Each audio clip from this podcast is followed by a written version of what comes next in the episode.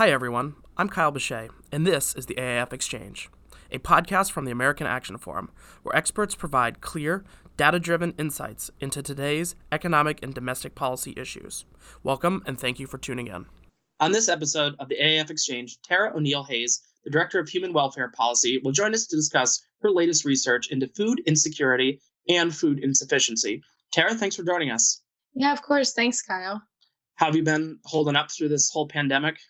You know, it's been interesting. It's been uh, challenging at times. It's been somewhat nice at times, I hate to say, to not commute. I don't miss that aspect of it and to just work from home. I've been enjoying it more than I thought I would.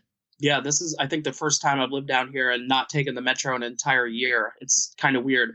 But hopefully, the light is at the end of the tunnel and we'll all be seeing each other in the office sooner rather than later. All right, let's jump right into things. Tara, throughout this entire pandemic, we've heard stories and seen the images of long lines at food banks. A government study showed the number of people reporting sometimes not having enough to eat increased by 31%. You researched the long term trends and recent changes in food security in the United States. Uh, and I'd like to talk to you about your research as you came to some counterintuitive conclusions throughout your work. I think it would help if we started by defining the problem what is food insecurity and how is it different from food insufficiency? Yeah, that's a great question and obviously a great place to start. So, food insecurity really is a much broader measure than whether you just have enough to eat or not. Of course, that, that's part of it, uh, but it is also measuring the quality, variety, and desirability of the food that you have access to and that you're able to eat. Food insufficiency is a much more narrow measure of, like I said, do you have enough to eat or not? Are you going hungry? Um, and this often overlaps with the population that is defined as having very low food security. So when we talk about food insecurity, there's kind of two different levels. You can be food insecure, um, but not have very low food insecurity, which is then means you're more having trouble with getting that variety um, a good quality diet, etc. But but you have enough to eat. Whereas very low food security means you probably don't have good quality and variety, and you probably are often going hungry. And that's where you see the overlap between food insecurity and insufficiency. It's those people who have very low food security that are most likely to be food insufficient. So my next question feels a little technical, but I think it's you know important to our later conversation. How are food insecurity and food insufficiency measured? Yeah, so since 1995, the census, and part of their annual surveying of the population, um, has measured food insecurity at the end of every year in December by asking a series of eight to 15 questions. They ask additional questions for households that have children in them to better understand not just um, you know what's happening with with the adults but of course we're also very concerned about what might be happening with children in a household um, as nutrition is vitally important particularly the younger you are. Um, and so typically food insecurity has just been measured at the end of each year um, with a nationally representative population. And it really wasn't until um, the start of the pandemic that we started measuring very specifically food insufficiency in a very narrow window. So during the pandemic, the Census Bureau has started doing biweekly surveys of households, asking them in the last week or in the last two weeks, have you not had enough to eat? And then they ask you to rate that. You know, was it never, sometimes, often? And so, you know, we really just over the last year have been measuring at a much more granular in more recent you know with a more recent time frame are you insufficient in your in your diet or not? Mm-hmm. you've, you've mentioned that the census has been tracking this for a while now. What do the historical data show here? I mean how has food insecurity trended over the last decade or two? Yeah, so unsurprisingly, food insecurity and food insufficiency tend to increase as economic conditions worsen. Um, for example, when unemployment rises, when incomes decline, when the cost of food increases. Um, you know, I think that's probably pretty obvious to most people. When when you're struggling financially, you have less money available to to purchase food, to purchase you know, high quality, more nutritious foods. Um, so you're more likely to experience these problems in those times. One interesting note on food prices is that the price of food is can be impacted by both supply and demand. Uh, when the price of food falls, demand may be expected to increase, and food insecurity thus would decrease, and vice versa. However, if the price of food falls because of an economic downturn that dampens demand, it may take time for demand to return even after the prices of food start to come down. Hmm.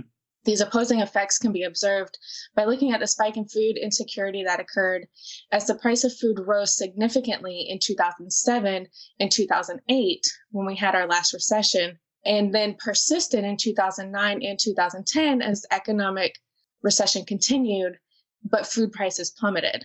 Nevertheless, over the past 25 years, very low food insecurity has never surpassed 6%. And by 2019, that rate was down to 4.1%. And it's been declining since 2014 as the economy started to improve, right. of course, before the pandemic. Right. Well, we'll talk about the pan, uh, you know, this effect on the pandemic because I you know that's the the basis of your research here. But one quick question before we get into that, you know, you mentioned that hunger is highly correlated with the economy, which points to job and income being, you know, the main points for for food insecurity. But what other factors are there just that affect this issue? Right. Yeah. Poverty is certainly one of the most common causes of, of food insecurity or insufficiency. Uh, but there are a number of other causes that may be a little less obvious. Um, for example, access to grocery stores or other types of food markets. Um, you know, if you if you don't have good access, if you live in an area that you may have heard the term food desert or even food swamp. Um, food desert typically refers to an area where, like a desert, you know, there's just not a lot of options right. there. Um, food swamp might have options, but they're poor options. It's mostly fast food, 7 Elevens, convenience stores, things like that, uh, where you're not likely to have access to fresh produce, fruits and vegetables, high nutrient foods. Mm-hmm. Um, so, obviously, not having access to high quality food is automatically going to make it more difficult for you to to consume those foods. Yeah. Um, and then there are things like disability. I um, recently fell down my stairs and injured my right hand, um, which is my dominant hand. And I have quickly learned, you know, how dependent I am on just use of my hand um, to make food, to pour my cereal in the morning, to chop vegetables. My husband has quickly become my sous chef and having to really pick up some slack.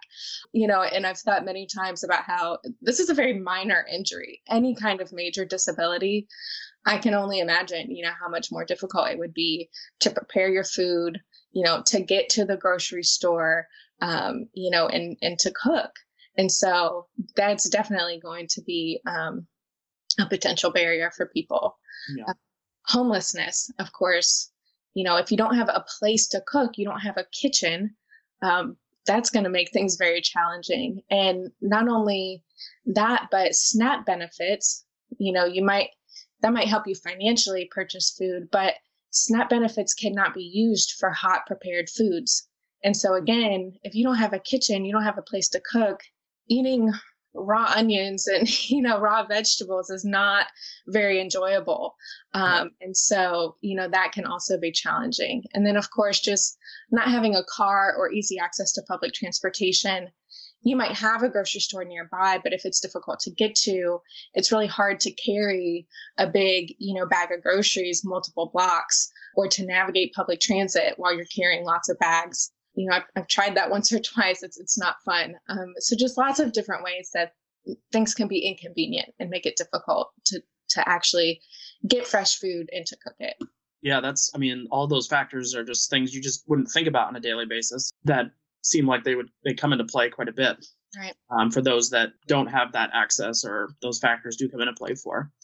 Um, okay, so that brings us to the COVID 19 pandemic, which has, of course, dominated our lives for the last year you devoted an entire research paper to looking at what the data tell us about food security during the pandemic. So let's start here. What is the conventional narrative about hunger during the pandemic? Yeah, so as we've talked about, um, poverty is one of the biggest indicators, you know, or, or risk factors for being food insecure, um, which poverty, of course, is highly associated with unemployment, loss of income. Um, and so with the pandemic, what was one of the first things we saw? Millions of people lost their jobs, right? And so you know from from that perspective it seems quite obvious that okay then you're very likely to have lots of people suddenly become food insecure. They no longer have income to purchase food. Well given that you know it was kind of such an obvious outcome congress took action. You know i think we can applaud them for the quickness um, you know and, and thoroughness of some of their early relief bills. Um, SNAP benefits were one of the very first things in unemployment, you know, that they boosted in those first, the Families First Act and the CARES Act, um, provided significant increases in not just the unemployment benefit levels, but also who would be eligible. Of course, there were the stimulus payments and then the SNAP program, um, and even like school lunch programs. Those benefits were significantly enhanced to provide a much richer benefit to hopefully, you know, kind of avert this, what could have been, um, you know, a terrible crisis. And so, th- so they took action to try and mitigate all of that. But then, of course, you know, like you said, we saw, we all saw the news stories of miles long lines of cars waiting to pick up, you know, boxes of food and, and food banks just being overrun. And so, given all of the assistance that was provided, why was that still happening? To some degree, I think it might be a while before we fully understand, but I think some of it was logistical challenges, some of it was regulatory issues. You know, at, at the start of the pandemic, I think some stories that didn't necessarily get a lot of play were those on how difficult it was. Like, we have all of these food distribution systems set up, assuming people buy X percentage of their food at a grocery store. They also buy a significant chunk from restaurants when they go out to eat, right? And so we have entire distribution lines that are nothing but getting food to restaurants. Mm-hmm. Well, restaurants were closed. Right. Almost immediately. That was one of the first things that closed, right? And people stopped going, even if they were open. Many people stopped going just because it was unsafe. Um, and so we suddenly had all of this food that was packaged and prepared to be sent to restaurants that now was going to waste. Need, you know, we had excess supply, significant excess, um, sorry, not supply, but demand at the grocery stores. And the food just wasn't getting there. Right. It wasn't packaged for individual, you know, retail sale. And so some of it was just a logistical and regulatory, you know, kind of nightmare, perfect storm of problems that made it very difficult. Um, and so I think, you know, that was part of it. And I don't know how much better we necessarily could have done on that front, but we eventually got it figured out. People repurposed, made adjustments. And, you know, I think that was part of the early problem. And then, of course, you know, it took time for SNAP benefits to process, for unemployment benefits to process, for the stimulus payments to get sent. Um, you know, I know a lot of people didn't get their first stimulus payments for months. And then on top of that, lower income individuals who are most at risk often don't file taxes because they don't have to pay. And if you hadn't filed taxes, the IRS had no way of getting you a check that you were owed. Um, and so just all of these things kind of made it complicated and meant that a lot of people weren't getting benefits that they were eligible for. And so I think that was part of the story. Yeah, so I think you said it's like it sounds like a perfect storm of what happened, and it just took time to adjust to the the new reality that we were in for the economy. Right. One of the other things you noted in your paper was the historical inconsistencies. There are a number of historical inconsistencies in these trends. Can you walk us through some of those? Yeah, so to start is, as I mentioned at the top um, of our conversation, Food insecurity has been measured for the last 25 or so years every December by the census. And we have seen a declining trend since 2014 when the economy really started to recover from the Great Recession. And it had been coming down pretty steadily. And our last data point that we have was from 2019. In December of 2019, just months before the pandemic, our rate of families who were very had very low food security was down to 4.1%. Well, then when we started these household pulse surveys that the census started conducting during the pandemic every couple of weeks, in the very first one that they conducted, they asked people about their food insufficiency levels just prior to the pandemic, prior to March 13th, when it was officially declared a pandemic. And in that data, 8.1% of respondents said that they had either either often or sometimes did not have enough to eat and were classified as being food insufficient. Well, 8.1%, that's double our last data point of very low food security from just three months prior.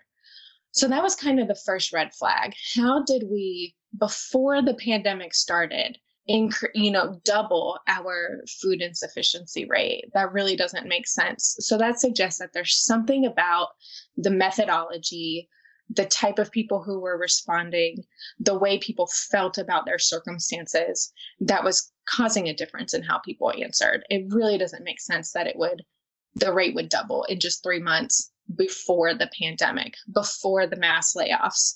So that's the first point. The second is that as the year continued, the number who were reporting food insufficiency, again, either sometimes or often not having enough to eat, increased as the unemployment rate declined, which is very much at odds with historical trends. We've pretty much never seen that, especially for an extended period of time. So that's really interesting. It's really curious. Why might that be happening? I don't necessarily have a good answer, but I have some guesses. And part of that might be that the unemployment benefits that Congress passed were incredibly generous, particularly through July when people were getting an additional $600 per week with their unemployment benefits. And of course, you know, the SNAP benefits were also enhanced.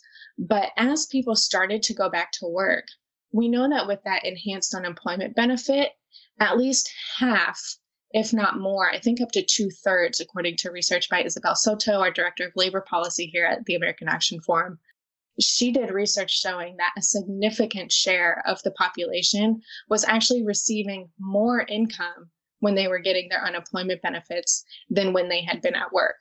So, is it possible that the generosity of those benefits actually made it easier for people to buy food. And then when they went back to work and started getting those enhanced benefits, purchasing food suddenly became more difficult.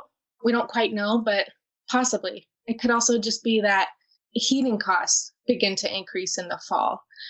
People were buying Christmas presents in December. And so now perhaps there's just more places where they need to spend money. There's there's competing finances. Right. Or maybe they're they have less money available for food because they're purchasing other things. Mm-hmm. So, an area where I think additional research and kind of, you know, look looking back and trying to figure that out, um, I think will be a really interesting research question. Yeah, so my next question was actually going to be about those divergences between the food insecurity and unemployment rate during the pandemic and what those possible causes might be. But it sounds like you're saying that there's still it's still an open question. Could be some of the, those things you mentioned, but more research is needed on that topic. Yeah, and I think trying to understand that, you know, really would be beneficial for us to, to have a better understanding of what what were people's experiences what was causing that is there something from a policy perspective you know where we were failing that we could do better god forbid something like that again in the future i think it's really important to, to learn from that and to, and to figure out so that we can be better prepared Mm-hmm. Is it trying to find what those data points are at this point that is still sort of trying to figure out how to how to get that information? Yeah, I think it's really difficult to know kind of in real time, um, especially when it's so inconsistent with you know all of the assumptions that we have based on historical trends and whatnot. I think it's going to take a, quite a while to to sort through and think through and figure out what those causes might be. Mm-hmm. So, a question for the postmortem, essentially. Yes. One of the other things you examined in your paper was the trends with the Supplemental Nutrition Assistance Program. You've mentioned it a couple of times. That's a SNAP program, and the Special Supplemental Nutrition Program for Women, Infants, and Children, the WIC program. uh, that was a mouthful. What did the changes in SNAP and WIC participation reveal? Yeah, it was interesting. SNAP kind of behaved as you would expect. Again, SNAP is a food assistance program for low income individuals. And so, like we've talked about, millions of people were laid off, incomes declined. Of course, more people became eligible for SNAP. That's what it's there for. And the benefits increased significantly. So, there certainly was an incentive to sign up and get those benefits. And so, as expected, SNAP participation rose pretty significantly what was interesting is that WIC participation, so WIC is for, as Kyle said, women, infants, and children, particularly pregnant or postpartum women and children up to the age of five, participation there declined. And, you know, that, that was kind of baffling. The only thing that I can think of that perhaps explains that is that you know, at the start of the pandemic, there was kind of a lot of joking about how we were going to have this baby boom. Well, the data has actually shown that it's been more of a baby bust. I guess people thought spending more time at home, you know, might just lead to more babies. Well, I don't know if it's that people, you know, have become annoyed with their spouses or or you know, just the fact that we're in a pandemic and these are really difficult times. That might really be playing into why people have chosen to not actually have um, babies over the last year it's you know certainly not an ideal time to bring a new child into the world. And so it, it could be that you know just like the rest of you know kind of the general population the data that we're seeing low income women also have not gotten pregnant at higher rates. They might actually be getting pregnant at lower rates and thus you know fewer people are actually eligible for the WIC program because again you have to be pregnant or postpartum have an infant um, or a young child so th- that's my guess for why WIC participation did not increase at a similar rate that SNAP did. Mm-hmm. One of the more surprising trends through this entire pandemic. I mean, I sort of equate it with uh, Doug back in the beginning of this whole pandemic. Doug and I were talking about the economy and you know the impact uh, the pandemic has had on the economy, and you saw like the healthcare sector actually declined through the pandemic, which was very surprising because we're in the middle of a health pandemic. How is that happening? Well, people just weren't going to the doctor as much and all that. Wasn't COVID related, then it was just not happening, basically. Exactly. Yeah. Exactly. So, what other additional challenges with the data did you find? Yeah, so one was just very low response rates to these weekly um, pulse surveys, and not only lower response rates, but lower response rates from a smaller population than we normally sample in our like annual census surveys. And so, and w- when I say low response rate, I'm talking often one, three, five percent. Only twice did it reach as high as 10%. And so that's just anyone doing um, sampling research would tell you that that's just not going to give you high quality data. It doesn't provide a very, um, it's not likely to provide a very representative um, sample and, and tell you, give you a good picture of what's really going on. I think oftentimes, you know, think about the times you have filled out like a customer satisfaction survey. It's typically when things are really bad or perhaps maybe when things are really good. But if you're just kind of doing so so, you don't really bother. So it's certainly possible that the people who are responding to these surveys are people who are in particularly dire straits and you know they want people to know that they're struggling. And so it could be, you know, that that is why the rates seem so much higher mm-hmm. than what we would have expected um, based on historical data. Yeah, something we obviously have to keep an eye on. Right. There also are a couple different types of biases that could be at play. There could be recall bias, which is just you don't remember things quite exactly as they were, or sometimes because this is happening, um, you know, the, the surveys are asking you to remember just what happened over the last week or the last two weeks. It's really fresh in your mind as compared to our annual surveys when they ask you to think back over the course of the year you know, when you do an annual survey and you think back, well, how was I doing in March and it's now December? If things might have been bad then, but then they got better throughout the year, it doesn't feel like it was as bad as it was, perhaps. So there could just be differences based on the time frame that you're being asked to, to think about. Um, and then there's also something called compounding bias. And it could be that there's so many stressors in everyone's life right now during this pandemic you know people are worried about their health obviously the income situation you know their kids aren't going to school, they're not playing with their friends. There's so many reasons for people to be stressed out. And so those things can kind of compound on each other and make each individual thing seem worse than maybe you really would think of it otherwise, like on its own. So that could also be something at play here. Gotcha. So yeah, all, all, things you have to sort of keep in mind as you're looking at the at the data, and honestly makes it tough to figure out what exactly is happening out there. All right, so I have one final question for you, and that's what do we look at going forward here? I mean, what are the big takeaways from your research? Where do policymakers and you know lawmakers go from here?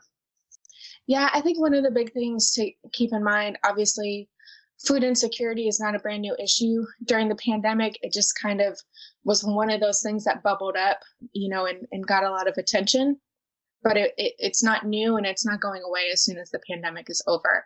And I think something that really is important you know it's it's it's one of those a lot of issues have kind of come to the forefront you know d- during this time and i think to a large degree things that many people didn't think about before are finally getting some necessary attention and things that quite frankly deserve attention even when this pandemic is over and so i hope that people will keep in mind how important having access to healthy nutritious food is um, it's important for your physical health, for your mental health, for your education, and all of those things, you know, particularly the impact it has on your education. I don't know if you've ever tried to think or study or do anything when you're hungry.